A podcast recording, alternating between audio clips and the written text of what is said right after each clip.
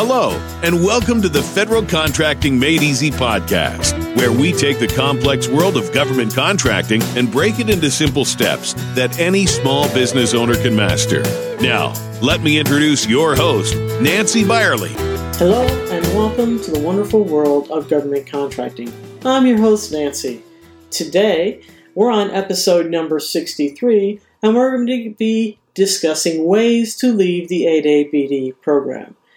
This is especially important for those that are 8A businesses, so please pay attention. You just need to have an overall understanding, and what better way to learn than by watching our YouTube channel or by listening to our podcast. I'd also like to take a moment and thank our sponsor, BidSync.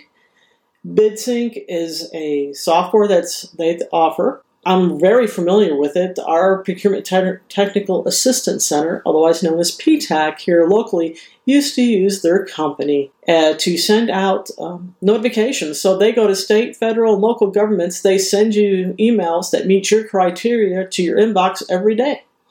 And it's excellent software. So we'll hear more about those guys in uh, later on. I just wanted to give you let you know that they are sponsoring the next eight podcasts. So we want to thank them very much. You can show your support. There'll be a link down below, and I'll say a link in our actual later on in the podcast for you to go to and to demo their services. All right, so let's get started. Exiting the program, there's basically five ways you can leave the program. You can complete your program term, which SBA calls graduation. The other way is you can voluntarily withdraw anytime during the program. All you need to do is contact your business opportunity specialist and tell them that you want to voluntarily withdraw from the program, and they will fill out the form and send it to you. You sign it in multiple spots, and then you notarize it, and then you send it back to them. From there, SBA is going to go ahead and it's going to get sent from the local district office up to SBA headquarters where the final withdrawal will take place. So they may reach out and contact you and say, hey, why are you leaving the program? We need some feedback. So don't be surprised if they do. The other way is you can voluntarily early graduate. If you've met all your objectives in your business plan and you just feel that you've gotten as much as you can get out of this program, then by gosh, go ahead and early graduate. Again, we talked about graduation. That's when you complete your full program years. We talked about early graduation. And lastly, it's termination. SBA is going to do process a termination, and they're going to give you multiple times to come into compliance. So it's not like you just miss one thing and you're out the door. It's multiple times you have to miss that one thing or more, and then you'll be out the door. So we'll talk about termination. At the bottom, you'll see I have put a reference to the Code of Federal Regulations, otherwise known as CFR, and this is the law that governs the 8A program. So we're going to talk about graduation and early graduation. SBA can graduate a firm from the program at the expiration of its program term or prior to the expiration of its program term, early graduation. You have successfully completed the program when you've substantially achieved the goals and objectives set forth in your business plan and you demonstrate the ability to compete in the marketplace without assistance under this program, the 8ABD program. Or one or more of the disadvantaged owners is no longer economically disadvantaged. That's basically the two different ways. So, how does SBA determine whether I've met my goals and objectives in my business plan? They're going to be assessing your overall competitive strength and viability, and SBA is going to look at the totality of the circumstances, including the following factors. And for those of you that don't understand totality of the circumstances, that generally just means it's going to have to be more than one factor is going to be, have to take into consideration. There's going to have to be multiple factors taken into consideration, and those all put together make somebody reasonably believe that you've met the, the uh, goals and objectives of the program and you no longer need it. They're going to look at the one degree of sustained profitability. How profitable is your business? They're going to actually compare your business with other businesses in the same industry and they're going to compare you and they're going to say, mm, you're above or average or below the, the, those businesses in that industry. And they actually will categorize you as that. And if you are above, and there's actually, we'll get into the next one now, the sales trends, including ratios. They're going to look at your ratios. There's seven ratios they look at. Those seven ratios that they look at are going to make the determination of whether or not that you are viable for early graduation. If you're succeeding in three or more of those categories, it makes you, it puts a little notice out and tells SBA, hey, you need to look at this firm. They may be getting to where they don't need this program. And that's a good thing. And then they're going to look at your business network, your financial ratios, any working capital that you have, um, capital, uh, capital and credit, and then your ability to obtain bonding. So if you can get bonding, all the bonding that you need, or you have a very high bonding rate, that's another indicator that you may not need this program. So before we go on, I want to talk about our sponsor now, BidSync. Are you struggling to find quality public sector bids in a timely manner? I know I am. Well, you're not alone. Based on customer research, BidSync knows that the government suppliers like you spend an average of more than one hour a day looking for bids. That's one hour a day. That's five hours a week. That's 20 hours a month you spend looking for bids. And that you review up to 40 different emails per day we also realize that you win less than 10% of the bids that you respond to. So BidSync offers government suppliers a simpler, smarter way to find opportunities to help grow your business. After aggregating more than 90,000 government agencies across North America, BidSync's relevant engine curates and delivers the relevant bids for your business in one informative email. This means you save time every day making smarter bidding decisions and ultimately gaining access to more government business. Don't waste another day manually searching for government opportunities. Start your free BidSync account today. Visit bidsync.com slash contracts made easy. And I will put a link in today's show notes for this, but I'm going to spell out bidsync, B-I-D, S is in Sam, Y is in Yankee, N is in Nancy, C is in Charlie. bidsync.com slash contracts made easy. This is for all my listeners on my podcast. If you're out there listening and you don't have a bid sourcing solution, try this one out. It's excellent. I highly recommend it. You need to select this one now. All right, so let's get back into our show, shall we? So we're going to look at, still looking at this, how does I determine whether I've met my goals and objectives? SBA is going to compare an 8A firm's business and financial profiles with those of non 8A businesses in the same primary NAICS code. I kind of explained that one and jumped ahead a little bit in our last slide, but I just want to come back and touch on that to get us going in. And then you have the strength of your management experience, capability, and expertise. They're also going to look at that. And uh, finally, they're going to look at your ability to operate successfully without 8A contracts. If you can operate without 8A contracts successfully, then really you don't need the 8A BD program. So let's go on to the next slide, shall we? Talk about if you're getting close to exceeding your size standard corresponding, corresponding to your primary NAICS code.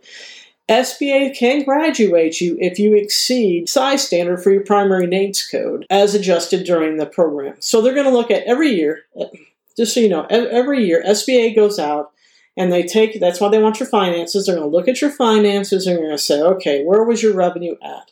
And they're going to do a little mini size determination on you. And I say mini because SBA, the business opportunity specialist, is not a size specialist. That's a separate section within SBA.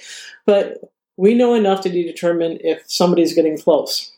If you're getting close, then we can tag our people over in government contracting that do size and say, hey, can you do a size determination on this business for us? And they will do that for us. But you don't want to get close. That's the whole thing I'm telling you here and why I'm bringing it up.